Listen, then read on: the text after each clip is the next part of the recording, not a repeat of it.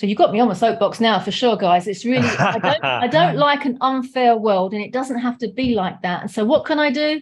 All I can do is create a place of love. And if mm. people want to come to a place of love and feel they can be themselves, but grow for themselves and stretch themselves and see things in a different way and look at life from a different lens, it might be rose tinted spectacles. And I might be an overly ambitious optimist, but hell, somebody has to be.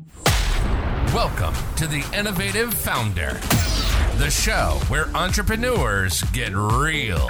real. These are the raw, the gut wrenching, often hilarious, sometimes shocking, and definitely entertaining stories of innovative business founders who are making their beautiful dent in the world. No BS, no posturing, and no narcissists allowed. Sit back, relax, and enjoy the unscripted adventures on today's episode. Now, here's your hairless hosts, Bob Regnerus and Brandon Boyd. Welcome, everybody. Welcome to today's show. Excited to have you. Excited to have our guest, Gill Tiney. Bob, what's going on in your world? What's going on in Chicago? Not much because Bob has COVID. Oh, isn't this like the eighth time you've had it or something? Have you don't you get no, like a badge the... from the CDC or something? Like... No, this is the first time I've had oh, it. okay. So I have avoided it for two years. Have so you? I should okay. get a badge for that.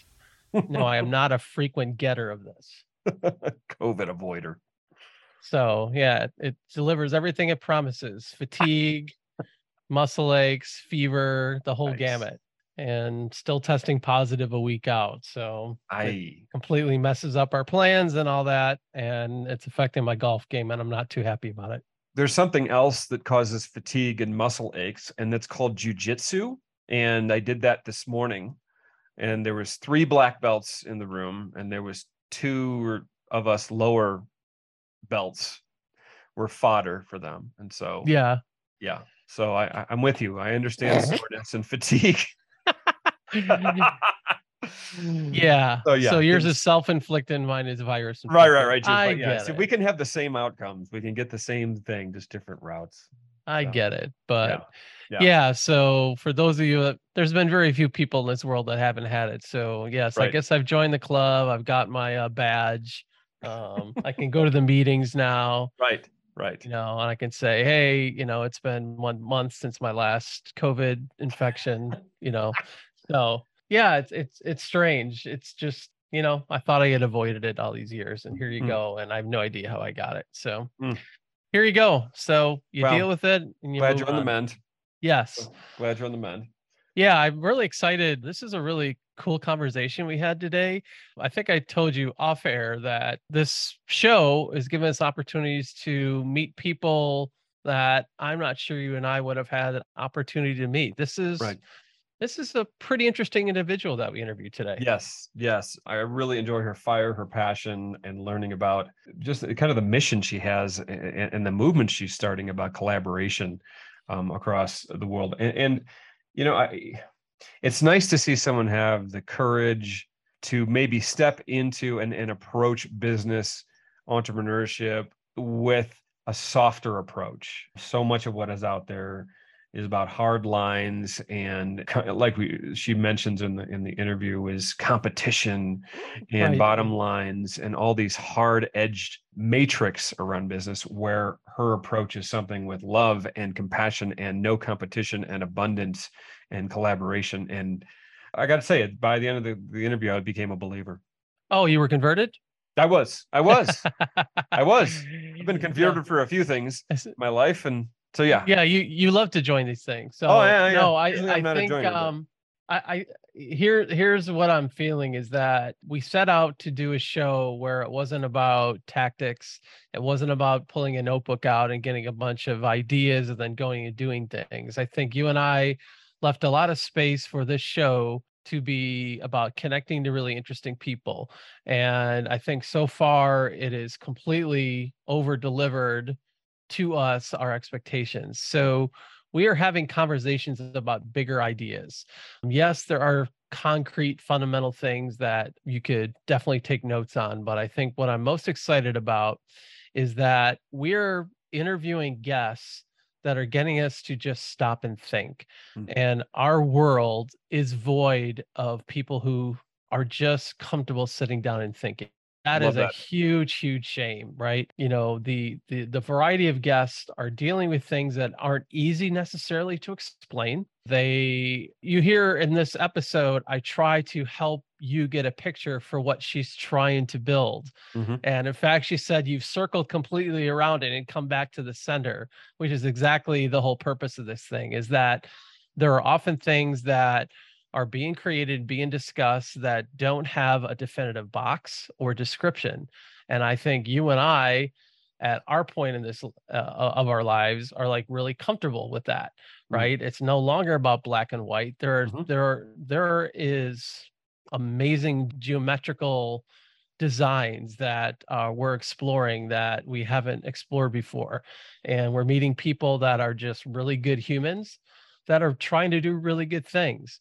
And, you know, I, I like to think we're alternative media. Now, alternative media Mm. means one thing, but essentially we're we're putting things out there where you actually listen to this and it makes you think.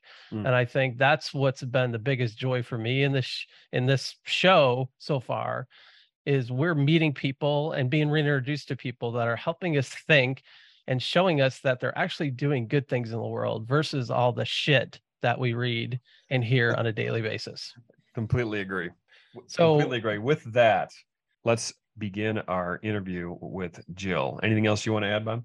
Yeah, Gill Gill Tiney, which is a great name. She's part of a movement called Collaboration Global Community, and you can find more about her at collaborationglobal.org.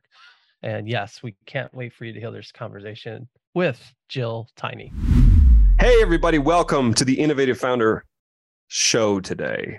Gosh, I almost said podcast, and I'm not supposed to do that. Bob slaps my hand every time. So, welcome, everyone. Welcome, welcome. We're excited to have you today. We've got a lovely guest all the way from England calling in. But first, Bob, how are you? Oh, I am great. I am excited to have a, a new friend on today. Her name is Gill Tiney, and we probably would have butchered it had we not Right. asked you how to Right. pronounce your name. So, Right. welcome in from all the way from West Sussex. How are you? I'm very well, thank you, guys. Yeah, appreciate you getting my name right. That's uh, just the, the first step. Well start. done. It's off to a good start, right? Thank you, guys. broadcasting broadcasting 101 get the guest name right Right. okay we've got that Kind of a good idea. Tick that box. So, Gill, you're in a village. Yeah. You were in London. We were just chatting a little bit before. You were in London. You're in a village. hmm Tell us about village life. Just, I, I'm just curious, just to jump right in. What, what, what's the, what's the big contrast? Do you know what the big one of the biggest differences? You'll go for a walk along the road and people say, Good morning, hello. You Oh. don't know who they are, but they're interested in you. It's amazing. You can't you can't walk anywhere without somebody having a conversation. So I might pop to the local shop. We've got a little general store, and that's like an hour later because I've chatted to three or four people and stopped and you have to give your life story and everything. It's lovely, really nice. love it. Everyone knows everyone else. It's just like, you know, what you see on TV soap operas and you think, oh, it's not like that in real life. Mm. oh it's like is, is. is it like a hallmark channel movie where life Yeah. just slows down and everybody's lit and real like soft lighting and Yes. every, Exactly Romantic like music. that. okay Yeah, everybody's exactly. blindly happy right. you know all the dogs are friendly, right? Yeah. Yeah. So Everyone's what- holding hands. That Right. that's so interesting you what what moved what moved you to move like Oh. what what took you to a village versus the busyness of london Well, you know this thing called COVID. yes I know Yeah. it very well. I actually, I actually it have, well. I literally actually have it right now. Oh, no, bless you. I've done that as well. I've done exactly the same as you and I did a two hour presentation with, with COVID. So you have my sympathy. But when we were in lockdown, I couldn't get to my kids. I've got two daughters. One's in Portsmouth and one is in South London. And it took me as long, about two and a half hours to get to both of them, which was crazy getting Mm. across London. And so when we had an opportunity, we looked at each other. Me and my husband went, let's move. And we Mm. found this house before we knew what the area was like. And we said, right, how far away from the girls? Quick check on our good old Google. We were 42 miles exactly from both of them, literally exactly Mm. to both. And they're in opposite directions. We went, we'll buy this house. This is lovely. And then we went, what's it like around here? Oh wow. So, yeah. And everyone has said, Oh, you're falling on your feet. This is the prettiest village in the area. Mm. Everyone's so hmm. friendly. We've got three gorgeous pubs that you can go to. So there's never any entertainment lack of. We've got live bands that play on Friday night in one pub. It's just falling it. on your feet. It's lovely. You come. You are literally you're living a Hallmark movie right now. You are. Yeah. I want to go to a pub in oh, England in a village. Right? with friendly yeah. people. I want to go. cricket field with a cricket. Are you into cricket? You can come and watch cricket. I don't even know what that is, but it sounds fun. I know it's, you, you hit a ball with something. you stick. got it. I don't you know. Got it. All right. All right. Good. Good enough. It's about, it's about how smart I, think, I am about sports. Well, there, there's a show on in the states. I don't know, Gill, if you watch. It's Ted Lasso. Have you no. have you heard of that? There's a show on Apple TV. It's called Ted Lasso. It's an American football coach who goes over to coach a soccer team in the English Premier League. And so like America's fallen in love with like wow. you know watching soccer in pubs because of Ted Lasso. So that's okay. pretty cool I'll for you to mention that. that. Yeah, thank you. That is cool. So you and I have something in common. You you mentioned, or you didn't mention. We actually found this out. Is that you married your your high school sweetheart, and so did I. Like that's Aww. part of my bio too. I met my wife. I was 16. She was 13. I think you met your, were you 14 and he was 18? Yeah, if you, my daughters think it's disgusting. yeah, Brandon also thinks I'm disgusting, but like sometimes you just can't help it. You it's just lovely. it's lovely. It's it you, know, is, you guys are both in a Hallmark movie. Aww, right, sweethearts. Right. We're, we're like living this. It is so weird. sweet. Sometimes you just find your person early Sometimes you do. Well done. Bravo. Yeah. yeah. Hallelujah. So, so tell us a little bit about being an entrepreneur and staying in a long-term relationship like that. What, what's that like for you?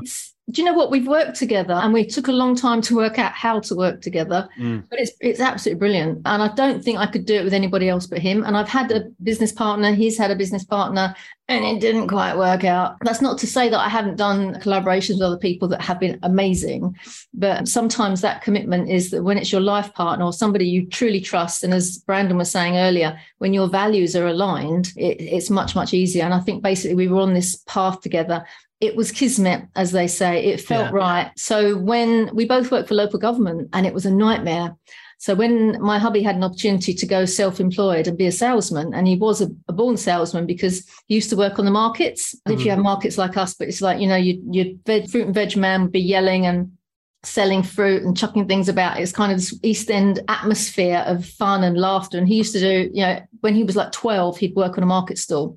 And then by the time he was 18, he had his own market stall, but he also worked for local government. So he was a, a natural born salesman. So he had a chance to go self employed and he went. So I was supporting us paying the mortgage. Working yeah. on something I hated while he mm. seemed to be having a lot of fun. So when the opportunity to start a business came along, I'm like, go for it, go for it, go for it. That's the only way we're going to get out of this hellhole of work, I didn't like the idea of uh, being paid for a set amount of time and you have to be here at half past eight and you're not allowed to oh, leave half past yes. five. And, yeah. Oh, it just drove Awful. me nuts. That so drove he, me crazy too. Me too. He's he started the business, uh, and I was like, of an evening, you know, you're you're doing the envelopes, stuffing envelopes, and doing mail shots and all that sort of thing before the internet was born, and it was it was tough. And then we had our children, so I was kind of a stay at home mum, which meant I was also working in the business, but looking after the kids as well. And then I thought, I'm not really interested in stationery. Didn't light my fire. Now a lot of people go, oh, give me a stationery catalogue. I love it. I just want to live addictions going on there. It's a bit weird, but there are a lot of people out there that love stationery. Wow. It didn't, it didn't do it for me. So I went off and I became a teacher and I started a ballet school and I used to run the mother and toddler group. And then I helped out at the school. Blah, blah, blah, you keep busy, don't you? Yeah. And then we decided to get, so yeah, I came out of teaching because that is really stressful. Those people need mm. a hell of a lot more money for doing what they're doing. Yes, agreed. It's the hardest job in the world and the most rewarding job in the world. But I was in an area where I wanted to take all the kids home with me because it was just really a rough place. Mm. They don't let you do that. So no, I, you know, no, no, they don't really frown on it. Yeah, yeah, it's frowned upon definitely. so I, I, I said I'm going to have a term off, and then I'll go back to it. I'll get myself back in the frame. And then in that first two or three weeks of being off, word got out, and people were offering me jobs all over the place. And my husband went, "Well, you're not going to go and work for him. Why don't you come and work for me?" And I said, "I won't work for you." Ah. with you. There's so a distinction work- there. Massively. Let's be clear. it wouldn't have worked if it'd been that way. So we literally right. spent three days going, well, you're good at this and I'm good at that. And I love this, but I hate that. And we worked it out and we took responsibility for it. So he was very brave in a business we'd started together. But he he realized that, you know, you take that bit, you go run with it. And he didn't interfere. And he had that bit and he ran with it. And I didn't interfere. And it grew. After about three or four years, we had a business coach. You ever had a business coach? You should have. Oh. Absolutely. Oh, yes. We've yeah. all gone down that road. I love this guy, Andy Sleet. Let me give him a shout out. He was amazing. And he came to me and he said, Gill, how many people have you helped in the last week? And I thought, well, uh, this one, that one. Yeah, but I suppose. He said, people keep coming to me. He said, I've had at least five people come to me and said that they don't need me because you've helped them with something. And I'm like, I'm really oh. sorry. he wasn't angry about it. He just looked at me and said, why don't you go and get paid for it? I wow. was like, you mean I can do that? I just, I never realized that my experience of life and starting the business was enough to kind of get me going as a business coach. So I went off and I, I all of a sudden in 2007, I was a business coach. And I loved it. Mm. I hmm. absolutely loved it. And I never went back to teaching, which was a bit sad because teaching grown-ups is kind of the same thing, but without the crowd control. And I just, when you have that moment when you're sitting with somebody and they think they've got this choice or this choice. And then by the time you finish talking, you've mapped out, there's loads of choices. And they go, Oh, I could do that. And then I could, oh, oh my God, then I could do that. So they've taken a bit of what their idea was and some of the ideas we've unpacked together. And there's that little magic moment when the penny drops and they're like, Oh, God, I'm going to go and do that. And you know that they're literally they they're owning it and they're taking it and they go off and they do it. So I've absolutely loved doing that. But I've kind of morphed into what I'm doing now, which is looking after a community called Collaboration Global, because I've gone from what I enjoy doing and what's fun and is nice and earns living to something I'm so passionate about that I think the whole world needs to listen, which is why I'm here. So I can tell. mm. you, I love you, that. So, you, so good, Bob. Well, you said something really powerful in passing. I don't know if you realize it, Gill, but you said my my life and experience were enough. It's like you what what was that like? I mean you said something very i don't know if you realized it was profound but for me it was like a whoa. Like you had this moment where you realized like you didn't need more training. You didn't need to go get a certification. You said my life and experience were enough. Tell me a mm-hmm. little bit about that epiphany. Well that's in hindsight that epiphany because actually at the time i did go off and get training because i thought i needed okay. to and i sat there in this classroom with somebody teaching me how to be a business coach, realizing that I actually knew more than she did. okay. Do you want to sit down and I'll take the class because this isn't quite what happens in real life. Mm. You know, oh, so wow. at that point on, I'm like, why am I bothering searching and getting more knowledge and information all I, I have I have plenty and that's where it started. It didn't mean I stopped learning. I'm a vociferous reader. I'm sure. always going on little mini courses. I'm lucky and blessed in our community to have so many clever people around mm. me. I'm constantly saying little one to one and then I just absorb all the information. But it took a long time for my insecurities which I now look back and I can see where yeah. the seeds were planted of that to go no, I'm I'm good, thanks. I actually I'm quite clever. I know this stuff, and I'm going to own it, and I'm going to be that person that the person in front of me needs me to be. I appreciate you saying that because I think uh, you know, I know part of a hurdle in my brain is is okay well I, have got to run and build a one, 10 5 million dollar company before i'm qualified to be someone else's business coach or marketing coach or, or whatever coach. And mm-hmm. it sounded like your experience was someone who had beautiful intentions, but really didn't never got their fingers dirty in running the nuts and bolts of a business was that kind of and that that that exercise and getting trained by by someone who hadn't done it but they're still having the confidence to get up and train gave you the courage to say wait a minute i can do this and i can do this yeah. more effectively because i actually have the experience is, is that is that what i'm hearing is that kind of how it worked out yeah, I mean, my, my whole philosophy now is there is no right or wrong. My experience at the time when I started is I'd run a business for so many years. I'd started a business that had failed. So I knew what that felt. We'd worked with a business partner who'd run out on us. So we knew what that felt. We'd had uh, experience of raising funds. We'd had business of having no money whatsoever, in fact, minus money. So I felt like life experience and being in the business and working in the business and doing the donkey work and finding out, well, doing hmm. that worked and doing that work so realizing that there isn't one size fits all, and it kind of frustrates me now where you have these business gurus that you go, do I did this and I'm a 10 million pound company and blah, blah, blah. Yeah. You do exactly the same as I do and you're going to get that. Really? Maybe not. Hmm. you know, we're not hmm. all the same. We've all got different ways of doing things. And some of it is going to be great stuff and you can utilize it, but you've got to still do it your way and feel your way and understand what you're looking for and understand the bits that are missing in your business. So it's understanding the concepts before you go out and throw money at the problem. Mm. It's like the Facebook ads I mean, I thought they were the holy grail. Mm-hmm. And unless you've got a business where you can throw thousands at it, it's probably not going to work for you. So I've seen so many different people lose a fortune by trying a dibble here and a dabble there and, and no strategy and no plan and no concrete idea of why. And, and it's just, so don't do Facebook ads. You know, there's other things you can do that aren't going to cost you a fortune and put you you know with, without a business where you lose your business because of it really really really profound because that that whole approach you know what most people want to do is like oh i want to create this army of robots right or clones like i did it this way you need to do it this way too and oftentimes the only reason it works is because it's timing it's your unique set of gifting, it's your own circumstances, and that just can never be duplicated. I mean, the human race and time is so complex and fractal. There's no way that you can i mean it's so hard to capture lightning in a bottle right? I mean like yeah. thinking that okay i did it this way and if you just copy me you're going to achieve the same success. I think logically we know that is a complete crock of bull but yet so many people buy into that. Why mm. why is that? What what are they why would they do that Gill? Well, I saw some research many years ago where you look at people like Zuckerberg and Steve Jobs and everything, and it wasn't just about what they did, which was amazing, but it was time and place. Yeah. And everything comes together at mm. the right time and the right place. And I, don't get me wrong, there are people out there like you come across BNI, Business Network International.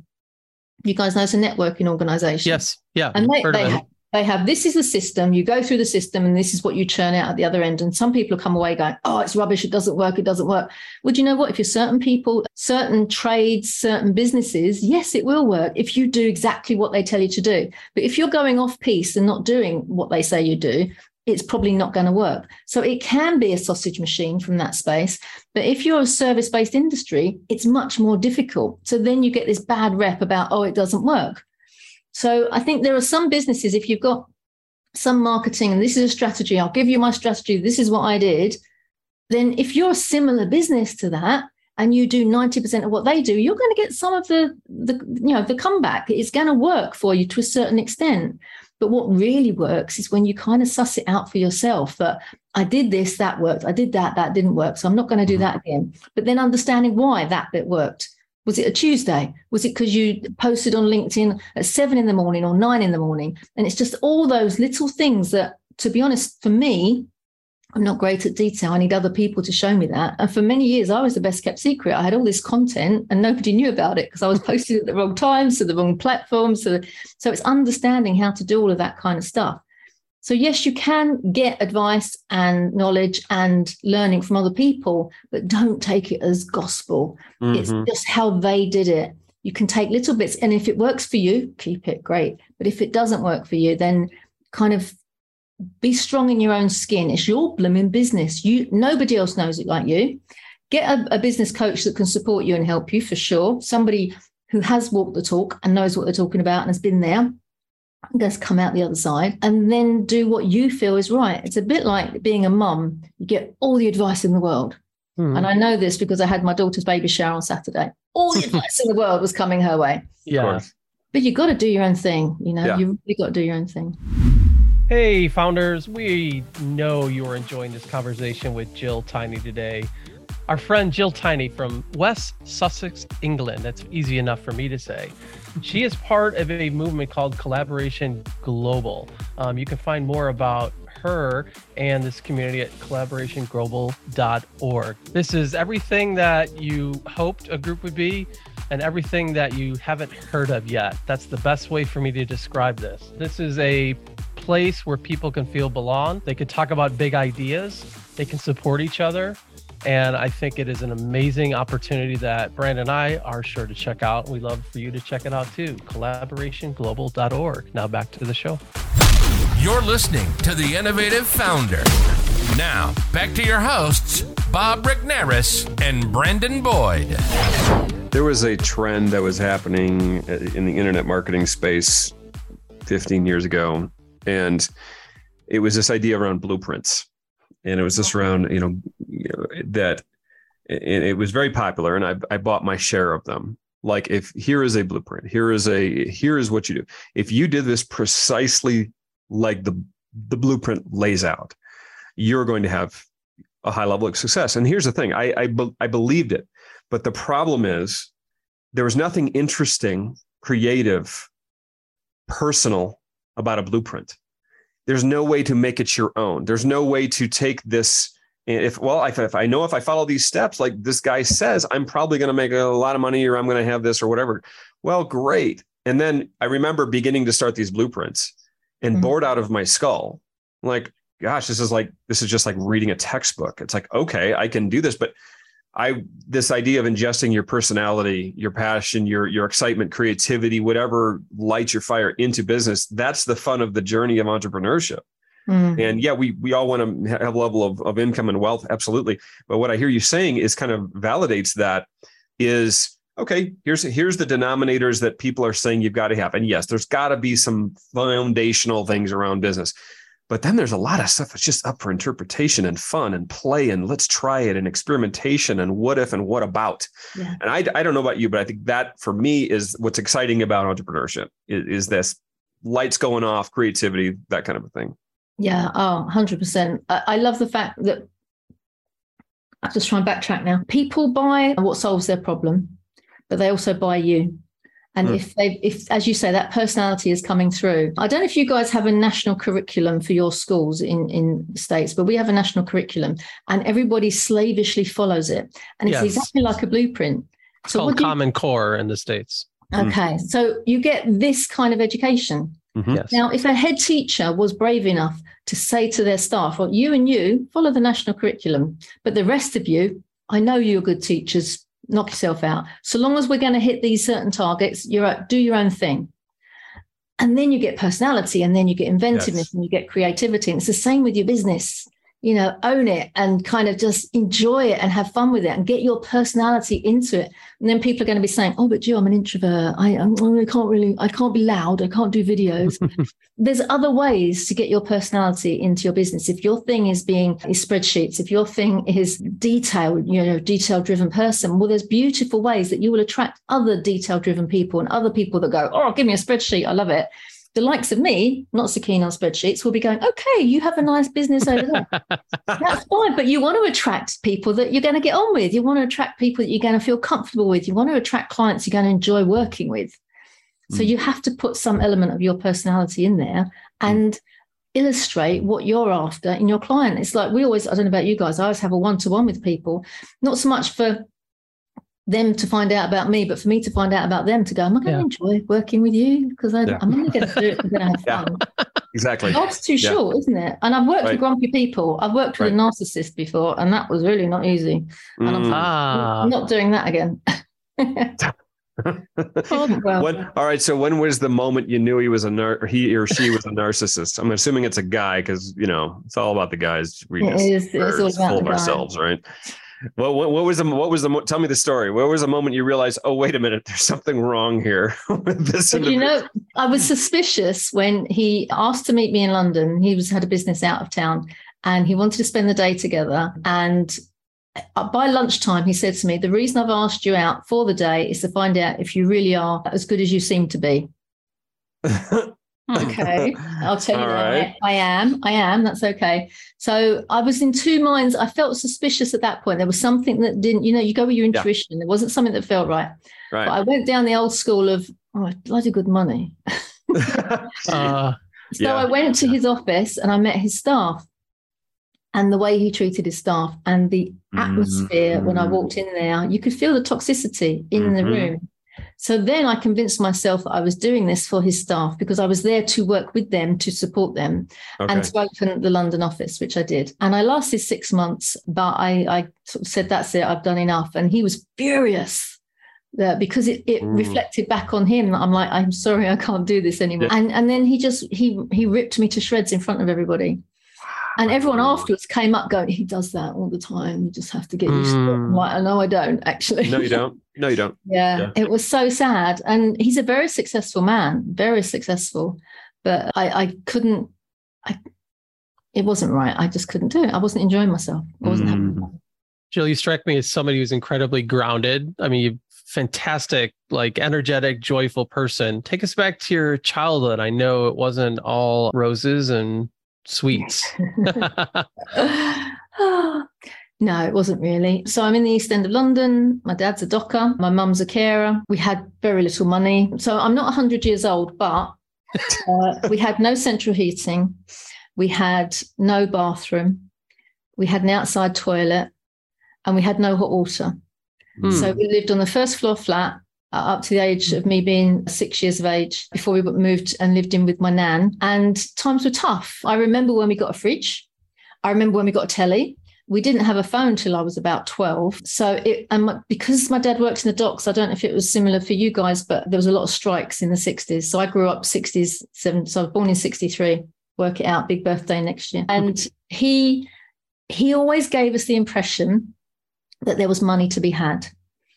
Hmm. And he was a good East End boy, so he worked very hard. But often, when the docks were on strike, there was no money coming in. So I didn't realise that on a Sunday we might have had a roast chicken, and on a Monday there might have been a bit of leftovers, and on Tuesday then we would have soup from the bones.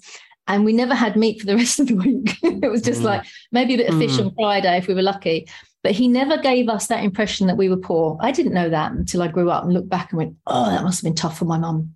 Wow. You know, we used to have a tin bath in front of the coal fire on a Friday night. And I just cannot imagine what that must have been like. So, all my life, wherever I've pushed myself to exceed, I've gone, well, even if we fail and we have to move back down market or we have to move into something else, we will always have central heating. We will always have an inside toilet and a bathroom and hot water. I'm not going to complain about anything. So every house we moved to, as we were business was getting better and everything, so we pushed ourselves and pushed ourselves. And my answer was, my husband's like, I don't think we can afford it. I don't think we can afford it. And I was like, look, if we're only here for one year, that's a bonus. All right. So if we Mhm. can stay for one year, we've had a brilliant time. If we have to move down, so be it. And we went through phases where we lost a fortune and we had no money. And I didn't, we didn't spend any money on anything for like two years. And our friend said, Oh, come out for a come out for dinner. We can't afford it. Oh, all right then. Let's have a takeaway. We can't afford it. You know, and they just didn't realize that we didn't buy any clothes. We didn't buy everything was from the, the cheap aisles of the supermarket. So I know what it's like to have no money. And I know what it's like to oh, have enough money. I know what I prefer. But money isn't my raison d'etre. I've been very wealthy all my life. Even when we've had no money, I've had love. Mm. And that's Wow. all you need. Love that. Love that. Um, love that. Now, there's obviously a, a ragtag bunch of teenagers that wrote a song about all you need is love. that would probably connect with. But that that's a very again, Gill, you're a profound person and you say things very like matter of fact. But what you said there was was really quite profound. Like what what was it that allowed you just to live that philosophy that like wealth like I've been a wealthy person all my life. What what deep down inside you allows you to live that or believe that? I think it was just my dad. I was very close to my dad. And, you know, even down to can we go on holiday? We'll, yeah, yeah, yeah. We'll see. We'll see. We'll, we'll work it out. We'll work it. That was his thing. We'll work it out. So I never really worried about whether we could or we would. We'd find a way. Uh, Hmm. And that's that's the sort of situation that we're in at the moment. You know, whenever there's anything that's like, oh God, uh, we'll find a way. Be all right. We'll find a way. Do you find that translates to the way you approach projects and and opportunities? Do you have that just kind of like most of us have this low level anxiety before we launch something like what if it doesn't work? I know I'm speaking out of my own mouth here, but it seems like you have this be like, okay, maybe it, like how, how how do you approach that? I don't want to put words in your mouth. Do you look at that differently? N- We all get anxiety. I'm sorry Okay. to break it to you, but we all get anxiety. I've got ways of dealing with the anxiety, but this this is what comes into collaboration. So I look Going to after the pub, right? It's the pub. Is that Oh, what the you do? in that the, helps. The pub. That helps. But it's Uh, people. just, just asking, you know. The- Brandon, when you come over, we'll go to the pub. all right, all right. I'm so that. in. It's a I'm day. so it's a in. day. Can't wait. Actually, we'll do a pub crawl, which you'll you'll Oh, appreciate. Love it. But the community I look after now is Collaboration Global. And I just feel that on the planet, anything that if you bring people together, there's a solution to be had. So mm. nothing is impossible. If you look at poverty in the world, if you look at a lack of food in the world, there's plenty to go around. It's just badly distributed. So if you can find a way and you get other people together, other clever people together, somebody, even i have got an 11 year old who I call my best friend, Daisy, and some of the things that she comes out with is like, whoa, you nailed it. The clarity this girl thinks with is amazing. So bringing people together that are looking for a solution, who are not worried about the differences that are in the room. They're more worried about the talent and the genius uh, and the, the natural innate sense of how we can do this we, we come up with solutions so when we start a new project for example we had a live event a couple of months ago and we started up with six people yeah come on let's do it and then one by one there was only three of us and I was like, oh, is this going to carry on? But it's like, no, come on, we said we're going to do it. And we, we had our purpose in place, we had our vision in place, we knew what we were doing. And it was fantastic. It was amazing. And it was mm-hmm. hard work. Don't get me wrong, yeah. it was hard work. But what we learned from it was phenomenal. And I've done other stuff like this before. The classic is an ISO 14001, which is the standard, the international standard of working collaborative relationships. Mm.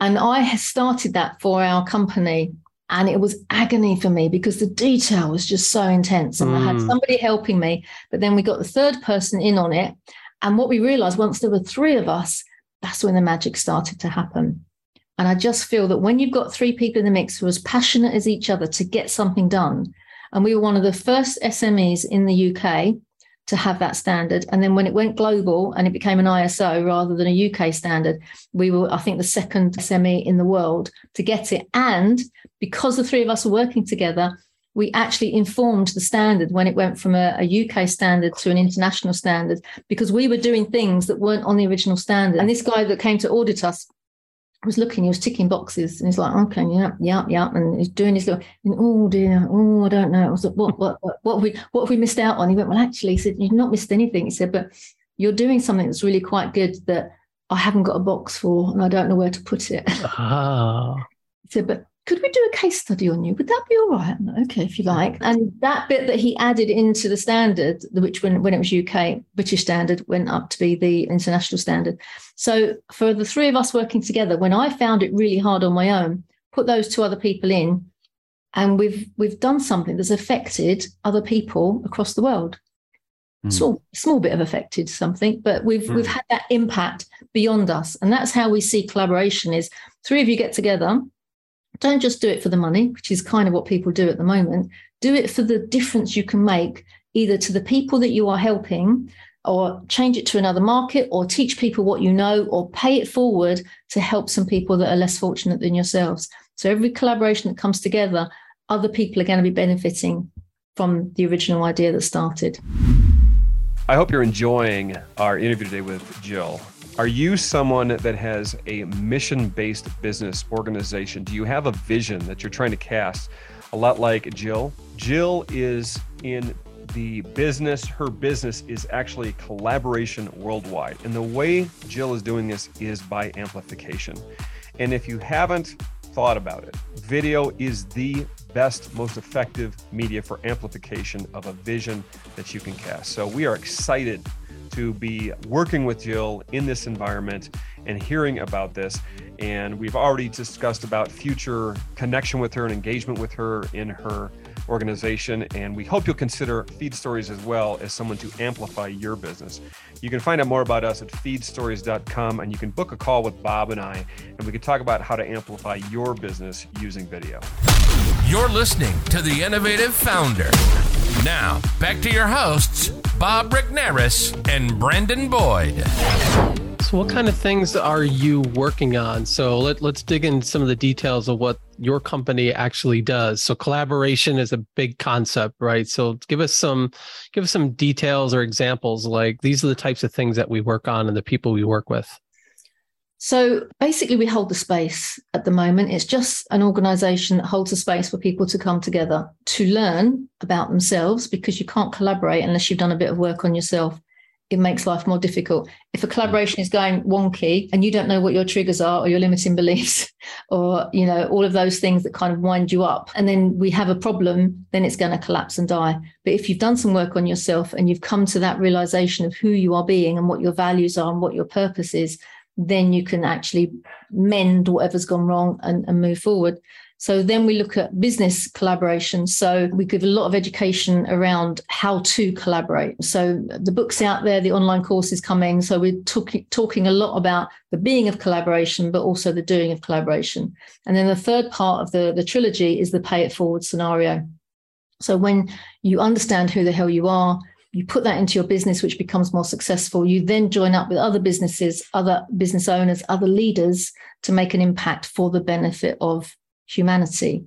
Now, for me, the big picture is that it's not a business, it's a movement. And mm. that hmm. movement is about creating a culture that can grow and the culture that isn't currently in the world at the moment. This culture is, is about love and connection and abundance. And if you look out there in the real world, it's all about fear and scarcity and competition. Yeah. Mm-hmm. Like, so what would it be like if the culture that we've got in our small community at the moment, what if that grew? What if there were 500,000? What if there were a million? What if there were 5 million? I just have this vision of the government saying to everybody, right, this is a new law and we want you to do this and this. And we'll go, actually, we're already doing that. So we don't have to, we're not worried about what your laws are because we're doing the best for everybody. Every decision that gets made is a unilateral decision. It's not one person in charge. It's not top down. There's no hierarchy. It's a come together to support and help each other and make things better. And it's always done with the let's not set a precedence that might damage people along the way. And it's coming together to listen and care and share and support, learn from each other, and then do something, take action to help each other to just make the world a better place. Now, that might not happen in my lifetime. I get that. But if that's the starting point that everybody comes to every conversation with, mm. then we can have grown up conversations. Mm, I love that, Gill. Can you give us an, an an example, an exemplary story that that perfectly illustrates this, like this vision you have that you just cast for us? Give us give us a, a story of how this was put into action with a client or or whatever. So a classic story that I love is the day after the Brexit vote in the UK we had one of our monthly meetings. And as you can imagine, emotions were running quite high. And somebody came up to me at the meeting and went, I, I think we should, think we need to talk about this. I, I, just, I don't think we can have the meeting. We, have got to cancel the meeting. We, we've got to talk about Brexit. Just, it's horrendous what's happened. This is absolutely awful. And I really, she was so beside herself. And I was like, okay. I said, but if we have this conversation, and I agree, it would be a really good idea to do it, collaboration global rules. And that is with love, from a, a foundation of love, connecting to other people, listening carefully, and making sure we respect each other. Mm. Yes, yes, okay, we'll do that. So, ironically, I thought it was central London. I thought this was going to be leaning to one side, but no, it was really quite evenly 50 50. And we had an, a, uh, a conversation for about an hour. And it was very emotive. There were people that were very upset, very upset, but they all paid each other a huge amount of respect and after, and they were listening and they were taking it on board. And there were tears. It was very emotional. And after about an hour, I, I wrapped it up and said, "Thank you so much. I really appreciate you doing it." And as I was just wrapping up, as one, they stood up and they went and they hugged each other, mm. and they were crying on each other's shoulders. Now, people were saying, "I haven't changed my mind. I still think we should have stayed in Europe, or I still think we should have come out." But I never saw it that way before. I didn't realize that was going on. I've got a whole new view about it. Thank you so much for sharing and telling me stuff that I didn't know. And that is the basis for every conversation. So it's like COGLO rules. We've discussed Black Lives Matter. We've discussed what creates depression. We've had one lady say, and this is all from the community. One lady said, uh, could we talk about what actually, what does it feel like to be loved? Mm. And I went, mm. yeah, that's that's a good good subject. And I thought, me being naive, that will take about 10 minutes of conversation. we'll go on to something mm. else. Oh my goodness, we needed the tissues. And an hour later, we were all, this was an online one, we all wanted to kind of hug each other. Another outcome of Collaboration Global is one guy stood at the front of the room, gave a fantastic presentation. He was a salesman, he was cool. And he happened to mention he hadn't spoken to his dad for a little while. How long's that then? About seven years okay, that's quite a long time to not talk to your dad. Fine. And a lot of us kind of went, Ooh, you're missing out, mate. What, what, are you doing that for? Bit by bit, people kind of nudged him and spoke to him and had a one to one with him. And with love, after about three months, he was like, oh, right, right. And he rang his dad. As a result of that phone call, he, he booked a meeting for his dad to meet his children. So his dad didn't know he was a granddad. Those kids didn't know they had a grandfather. And because of the original argument, this guy had never spoken to his brother for seven years either. Mm. Now, what makes it even more interesting is that a year later, having really mended the relationship and had a wonderful time, the dad died. Now, had he never picked the flipping phone up, mm. but he was quite happy not talking to his dad. But because we loved him, and this is like, it's not like a, oh, he's a really nice guy. I think he's great. I love him. It's carte blanche. We love you. One of the things we say, and you'll hear me say this at any of our meetings if you come along, is that one of our values is human being first. We don't care how much money you earn or what you do for a living. We don't care if you are black or white or sky blue pink or gay or straight or can't decide, male or female or somewhere in between, short or fat or tall or thin or old or young. We don't care. You are a human being first. Therefore, we love you. Hmm. Because we love you, we trust you. Because we trust you, we respect you. And it's up to you if you want to lose that. Mm. And from that foundation, you can get a hell of a lot more done. Mm. So much more done. And it's fast. And and yes, we are humans. So sometimes you get disappointed. But you know what? If your expectations are really high,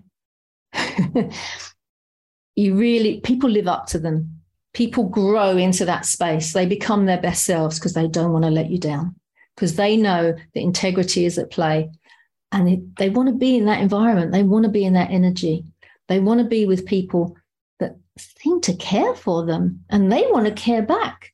And it's like, well, if everybody did that, mm-hmm. it's not that difficult. And we've got people in the room that rub up the wrong way sometimes, but they work it out. They don't walk away and throw their toys out the pram. They get together, sometimes with a third person if necessary, and they work it out and they forgive and they move on.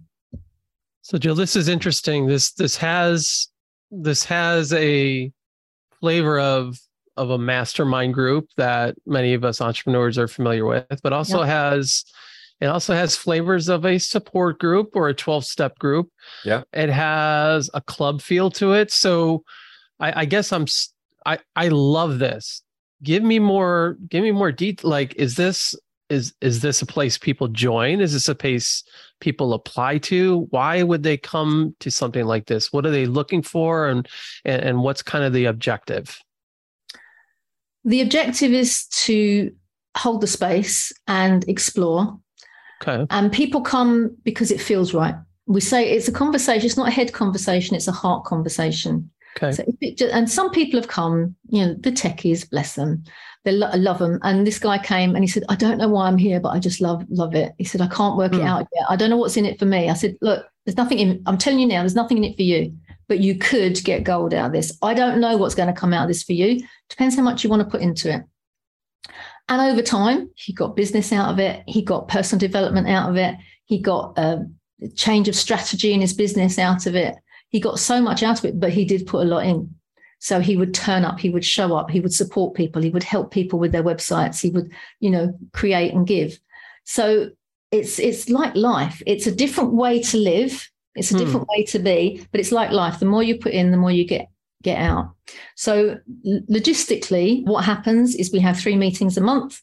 One of them is a guest meeting, so you can come and try before you buy, kind of thing, see what the vibe is like, get the energy. We have a platform where people can hang out on there rather than do the Facebook group or anything like that. There's lots of huge amount of videos and education workbooks on there. There's accountability on there. So it's like, what are you doing this week? You say on the Monday what you're going to be doing, and people will encourage you and support you. And on a Friday, show up and did you do it? And if mm. you hmm. did, great. If you didn't, what you're you going to do next week? There'll be coaching and support if you want that. We've got live Q and A sessions We've got 10 minute teachers, so you can dip into some topics that might be business or personal development. We have an evolve session, which is like online going down the pub, which is fun. We have a members meeting where we set ourselves up for the month. And it's just living and working and being in a space. So we've got the little WhatsApp group, we've got the LinkedIn group, we're connected to each other. And what we do is we promote each other, we support. So if I see somebody else's LinkedIn post and they're part of our community, I'm definitely going to go in there and have a read and I'm mm-hmm. going to put a little comment in there. We have our podcast, so all of our members get to be on there and I explore and they go, Oh, I haven't done much. I'm not really, oh, I'm just a, a tech guy or I'm, I'm just, and I unpack what's unique and amazing and incredible and what their genius is. And one, it makes them feel great. But two, the people listening get to know this person that they thought they probably knew at a whole deeper level. So they get to go on the podcast and then we promote that. It goes out again and again. So we push it out to all our different areas. And then if any member sees that podcast, they go, Oh, that's one of our lot. I'm going to share that. I'm going to put a little comment on that. I'm going to send it out. The same for Twitter, the same for our online publication that gets put out again and again. And if any of the community see it, so everybody's getting their reach gets a bit bigger and a bit bigger because we're all helping each other and they're all connected it's, within the community so they get to know each other really well so it's a it's a tribe it's a brotherhood sisterhood it's a community with maybe a different set of rules than maybe people would expect if they joined a church or like you know what i mean like it seems like there's a lot of different things that you're doing that are much different that a lot of these groups that people join hope to get but never do. Seems like you're you're leading this based on a different paradigm and a different set of values that are quite unique. I think what you've gone, you've just walked around the, the garden with that, Bob, because a lot of people try and put us in a box and they go, mm. Yes. Can I, come, can I come to your networking group? And you go, It's not a networking. Right. Can I come to your personal development group? Not a personal development group. Yes. It's got all of that in it, but it's not those things. And I don't think you can put it in a box. And I think where you've just come all the way around the garden and come out the other side, you've kind of gone, so it's a bit of everything, but it's nothing like that. And it's and this is the whole point is we're trying to create a world that isn't already out there so that we can try something new and fail if we have to. And, mm-hmm. and people can come in and fall flat on their faces. You know, when you meet another business person, you go, How's business? How's it going? And you go, Oh, it's fine. Yeah, yeah. smile. Yeah. You can say it's rubbish, collaboration global, and go, Oh no, what can I Love do? You know, you just want to help each other. And hmm. everybody does. It's human nature. You, everybody, if somebody says, "Oh, I don't care about them," ultimately that's a, a, bravado, and they're putting a barrier up to being connected. If you connect deeply with yourself and with other people, you do want to help. It's human nature. Now you haven't got to the point where you're all wearing the same clothes and chanting right. things together, right? right. You haven't Special got to that point, have you? Handshakes, right? T-shirts. That's next week. That's next week. Oh, I do like the idea of t-shirts. Secret handshakes. I want a t-shirt. Yeah. Right. Lovely. Well, this is fantastic, and I, I love your vision. I love how it's it's already sounds like it's becoming infectious amongst the members that you're creating. You've kind of I, I kind of feel this already, but tell us a little bit about it. If you have, you know, we we call this segment of the 60 second rant or the soapbox. Listen, so if if you you have a message to give the world, and you, this can be anything from what drives you crazy about Americans, and you know, which I'm sure there's plenty of things. Go ahead and rant, or it's fine. Or if it's or if it's just a soapbox, something you want to cast to the world that has to do with your vision, either is fine. It's uh, we just like want to know a little bit more about you.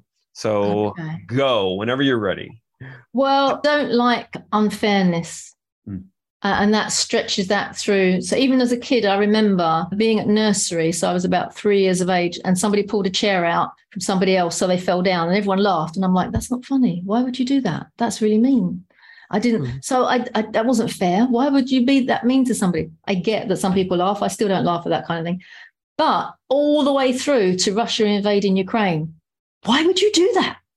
You know, and it's like this it, this unfairness. The you know how people if, you, if you're black and you've been had a pullover it's like well i've never experienced that you know just being pulled over because of the color of your skin. It's ridiculous. That's so unfair. It just really really riles me. If you know second world war just because of your religion just because you're jewish just because you're different. What is wrong with people? I was blessed to grow up in the east end of london where i was the white minority in my class. There was one other girl in my class that was white and she was from new zealand so mm. we had every nationality down our street. It was amazing. The food I got to eat was incredible when I went around for tea. I bet. It was, Ooh, was brilliant. Bet. Oh. But I had at six years of age, this glass ceiling break for me, where my mum said to me after my friend had been round for tea, like we normally do, and she said, "Haven't you got any um, white friends?" Like, what do you mean? What do you mean? And she's like, oh. well, you know, white. I'm like, I'm lost, mum. I don't know what you're going on about. And she, went, Oh. she pointed to her hand, you know, white, white. Oh. And I'm like, oh, no, no, I don't. and it was like, why is that? Now, my mum would say I'm not racist, but at that point in the 60s, Yeah. you know, it was, she didn't know she was being wrong. Yes. And it's like children don't know that stuff, but it Yes. gets taught to them. So I don't like any ism. I don't like racism, ageism, anything, anything that's going to sexism. All of these, can, and I've been a victim of that. You know, people. I worked in an office with thirty-five men when I worked for local government. Wasn't pretty, and that's how I learned to stick up for myself very, very quickly. So any ism is just not right. And I just believe that we're coming to that space because of COVID when we realize what's important in our world. We miss connection. We miss hugging each other. We, we, you know, there are too many people isolated and they don't need to be isolated. They could be part of, of humanity, part of community. So I think community is very important. I think collaboration is the way we solve all of our problems because put a few people together and you've got a solution. I also believe the solution's are already out there. And the reason they're not coming to fruition is because somebody's not making bloody money out of them. I'm sorry. Mhm. Uh, and that's, you know, somebody can prove that wrong to me, but it's like, when can we stop that? There are the 1%, half a percent at the top of the tree that get far more than over 50% of the rest of the population. In what planet is that okay? It just, and that's Oxfam statistics. It's like, you know, they throw out these every, every year, you know, the richest people in the world and the poorest people in the world. You can go and look it up. And over the last five years, that's really shrunk. It used to be like 2%, and now it's like half a percent. And anyway, so you got me on my soapbox now for sure, guys. It's really I don't I don't like an unfair world, and it doesn't have to be like that. And so, what can I do? All I can do is create a place of love. And if hmm. people want to come to a place of love and feel they can be themselves, but grow for themselves and stretch themselves and see things in a different way and look at life from a different lens. And it might be rose tinted spectacles, and I might be an over overly ambitious optimist, but hell, somebody has to be. And we're glad and we're glad there's people like you that do that and we're so glad to give you a platform to share more people share this with more people. Tell tell us how people can join this amazing society Well, first up, come to the website collaborationglobal.org. And on there, there's a little booking link where you can come to one of our meetings. They're always on the last Tuesday of the month, three till five UK time. So it might be a little bit earlier earlier in the morning for you guys. And we've got people from all around the world. We haven't got anyone from Australia yet because it's night time for them. so it's truly it's a global community it's not just Yeah. people from from the uk No, you will find people from, we've got Malaysia, Brazil, Spain, parts of Europe, Canada. Have we got some? I don't think we've got anyone from America at the moment. They come to visit, but I haven't stayed. But yeah, it's just kind Okay. of come along and enjoy the vibe. And even if you don't want to join the community and get involved with the other stuff that goes on, like the podcast and everything else, just enjoy the meeting, the guest meeting. It's just, somebody said to me, it's like two hours once a month where they fill themselves up with hope and joy. I'm Mm. like, well, that's perfect for me. So yeah, come to a meeting, guys. Doesn't cost anything to come. You'll meet some incredible people. We have our guest speakers are they blow me away every flipping month. I'm just amazed that people will come. And it's just a feel-good vibe. And you learn stuff about yourself as well as for your business as well. well i can't close Love the it. show any better than that gill thank you so much what Thank a you. wonderful so wonderful close what a wonderful conversation so good to get to know you we appreciate what you're doing Thank you, Gill. Thanks, Karen. Thank you. I really appreciate this. Thanks ever so much. Thank you for listening to The Innovative Founder with Bob Regnerus and Brandon Boyd, a show featuring the real stories of entrepreneurs making their beautiful dent in the world. If you like the show, let us know by leaving a rating. If you're an innovative business founder yourself with a story to tell, then you might just be our next guest. Reach out to us on innovativefounder.com and tell us your story. Thanks again for listening. We'll see you next time on The Innovative Founder.